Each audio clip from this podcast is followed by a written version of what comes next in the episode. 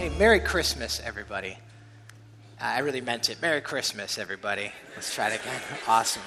Hey, we are so, so, so glad that you guys are able to be with us tonight as we celebrate the birth of Jesus Christ, the Lord of the world and the Savior of the world. And let me just say thank you so much if you're a guest joining us today or if you, if you guys are here tonight. I know that you have um, lots of celebrations that are coming up over, over the next uh, course of the next couple of days. Probably lots of traditions, lots of dinners, lots of family, lots of presents. And so let me just say thank you so, so, so much for making this part of your Christmas plans and joining us, like I said, as we celebrate the substance of Christmas, the birth of Jesus Christ our Lord. Um, I, I want to kind of tonight tell us a little bit of a story. It's kind of a weird story, and it's, it's a story about Christmas, even though it's not really a Christmas story per se. And so, um, this is a story that, at least for me, it kind of helps me understand Christmas, or at least helps me process through Christmas. And my hope is that maybe it can be helpful for you um, as well. So when I was uh, when I was a newlywed, when my wife and I were new, newlyweds, uh, we went to an animal rescue shelter to pick out our first dog together. Um, so it was before kids, and you know that the, getting the dog thing is sort of a big deal. And so we went to go get our first dog together at a rescue shelter. And if you guys have ever been to an animal rescue shelter, you know it can be a really heartbreaking situation to see all the different animals that don't have homes, and it can be a really sad situation. But we went in, and we ended up getting this dog, and she was a mutt, right? So she's part golden retriever, and she was part, um, I think, husky, and part just a bunch of other stuff. I don't even know exactly what she was. But the reason that we ended up picking her over the other dogs that were there is because she was seriously one of the most gentle, docile dogs that you had ever met. Just an absolute sweetheart of a dog. And even though she would eventually grow to be over 50 pounds, um, she totally thought she was a lap dog, right? So she would want to get up and kind of cuddle with you and those type of things. And we just loved her, adored her. And one of the things that I loved about this dog, and some of you might, if you're pet owners, you may have found this delight as well. But one of the things that I loved about this dog was as gentle as she was and as docile as she was, there was a whole other side of her that would come out whenever you'd bust out one of these. You guys know what I'm talking about? The laser pointer, right? And, and there's nothing new to this. Uh, many of you have found the hours and hours of sheer delight that this little device can bring to any pet owner, right? And we all know how this works. And so she would be laying there, uh, my dog would, being her gentle, docile self, and I would, I would shine this light somewhere near her. And I don't know what happens in their mind, but for whatever reason, she would see this light. And I don't know if she registered it as an object or an insect or whatever, but like I said, a whole other side would come out of this animal and she would launch into attack mode. So I would shine this light somewhere near her, right? She'd be laying there, and her eyes would get big, and her ears would perk up, and she would do that sideways head thing that dogs do, you know I'm talking about? And then she would launch into attack mode, and she would try to bite this thing and claw this thing, and she would go after it and growl at it. And my wife and I, we would do this for like a half an hour and she would just chase it and i started to become a master at this thing i actually learned some tricks like this one can you guys see the light on my hand Watch this trick. This is awesome. Pretty cool, huh?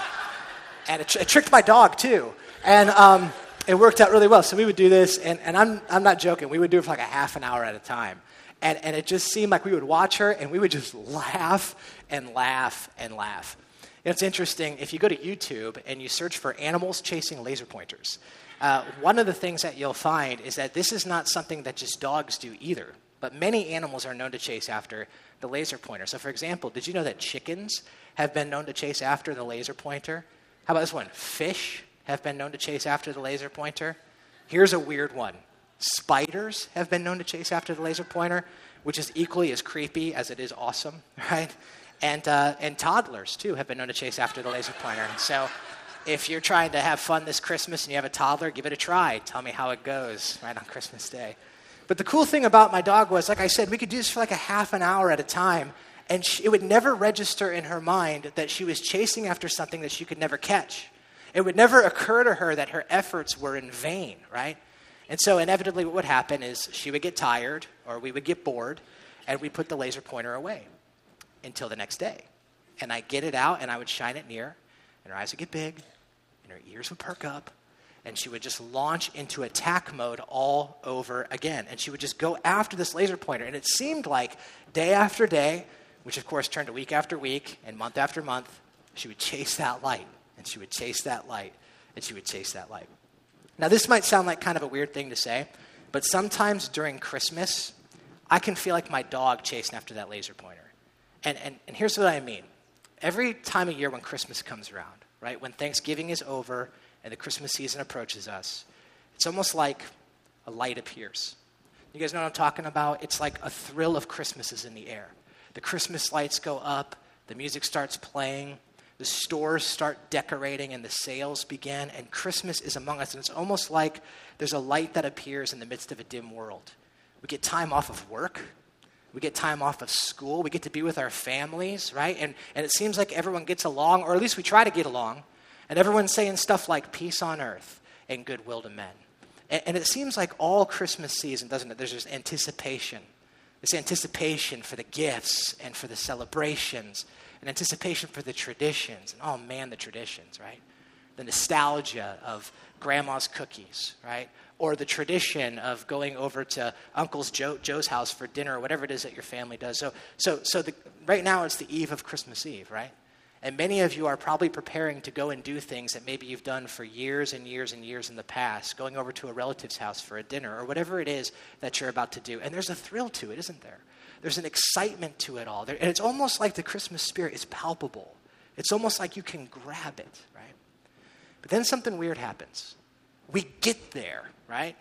We get to Christmas Day, we get to the presents, we get to the celebrations, we get to the trees, and it's almost like all of this anticipation and all of this waiting is finally over, and then it's done, right? Christmas finishes. And slowly we start throwing away all the wrapping paper in the boxes, and the relatives start going home. We start putting things away. We start taking the lights down, right? For some of you, you take the Christmas lights down in January. For some of us, it's a little more like February. For some of you, it's March, right? For some of you, you have never taken your Christmas lights down, right? But, but we start putting Christmas away. We go back to school. We go back to work. And then there's that, that, that Christmas hangover. You guys know what I'm talking about? That feeling you get after Christmas is done. It's almost like a letdown, like that was all. Or maybe for some of you, Christmas is already a hard time of year because it reminds you of a loved one who you've since lost and they're no longer part of your Christmas celebration, or maybe a family that you've lost. And I think what some of us have come to find is that all this anticipation and all of this waiting during this season, that in a lot of ways it's a lot like that beam of light, right? That it's like the laser pointer. And we came to find that we chased it, we chased it, and we chased it, and we chased it, only to find that when we got there, it was gone. Till the next year. And the light appears all over again, and the chase is on all over again. And it seems like year after year, we chase that light, we chase that light, we chase that light. Now, I know that might sound like kind of a depressing thing to talk about on the eve of Christmas Eve, right? The letdown that happens after Christmas. But please hear me right on this. I do not say that to discourage us, not at all. I don't want to discourage you from the tradition and the presence and the family and, the, and all that kind of stuff. No, please enjoy that. Enjoy every second of it. But the reason I say that is not to discourage us, but rather to direct us to draw our attention to the, subs- to the substance of what Christmas is all about. Let me explain it this way. So, C.S. Lewis, he was an Oxford professor, and he wrote this really great little essay that was called Reflections in a Tool Shed. And in this, uh, this essay that he wrote, he explains an experience where he was standing in a dark tool shed. And as he was standing in this shed, there was a beam of light that was pouring in through one of the cracks in the door. So, C.S. Lewis went up to the beam of light and he looked through the beam of light. And as he followed the beam of light, he was able to see outside of the tool shed. And outside of the tool shed, of course, he could see the trees that were just outside. And then, of course, some 90 million odd miles away, he was able to see the sun. See, what C.S. Lewis says is really interesting. He says that in a lot of ways, that's kind of an illustration of what it means to be a Christian. C.S. Lewis says that a Christian is a person who can trace the beam back to the sun. That a Christian is a person who doesn't try to cling to the beam, but instead can trace it back to its origins and trace it back to its source. Right? Because think about it. What can you do with a beam of light, right? You can't contain it, you can't grab it, but you can follow it. You can trace it to its source. See, I think that this is what James, Jesus' little brother, meant in the book of James when he wrote these words. He said this He said, Don't be deceived, my dear brothers and sisters. Every good and perfect gift comes from above coming down from the Father of lights who does not change like the shifting shadows. You see, I think James is saying the same thing. What he's saying is this every good and perfect gift that we have in this life, every good and perfect gift we experience this holiday season, the family and the traditions and the presents, that all of those things are a beam of light that we need to trace back to the sun, right? It's a good gift that comes from the giver of good gifts. In Colossians chapter 2, the Apostle Paul says something real similar to that. He's actually talking about traditions and holidays, and he says this He says that these are a shadow of the things that are to come. But then he goes on and says, But the substance is found in Christ. So you see what Paul is saying? He's like, Don't chase shadows and miss the substance. And see what Paul is saying is what James is saying, is what C.S. Lewis is saying, is what my dog shows me, right? And that's this don't chase shadows and miss the substance but trace the beam of light back to its origins. Right? Listen, you guys know this as well as I do. During the holiday season, it is easy for us to chase shadows, isn't it? It is easy for us to make Christmas about so many other things about the gifts and the traditions and the family. And, and like, like I said, enjoy it. Enjoy all of that. It's awesome, right? But don't chase shadows and miss the substance. Because listen, the substance of Christmas is Jesus Christ who is born among us. And you guys, the substance of Christmas tells us that we can have real hope. Not synthetic hope, not seasonal hope, not a shadow of hope, but the real thing. Because Jesus born in the manger shows us that God has not abandoned us, that He cares for us, that He came to us, that God so loved the world that He gave His Son. You guys, the substance of Christmas gives us real peace, right? Not, not a shadow of peace, not seasonal peace, but the real thing, right? Because the, the baby who was born on the manger would grow to be the man on the cross who would die for the sins of the world. So, this holiday season, you guys, enjoy the shadow, have fun with it, but cling to the substance. Set your heart and mind on the substance. Worship the substance. Jesus Christ, the Lord.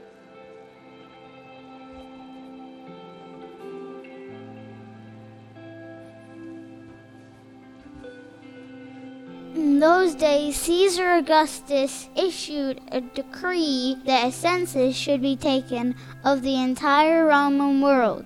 This was the first census that took place while Quirinius was governor of Syria, and everyone went to their own town to register.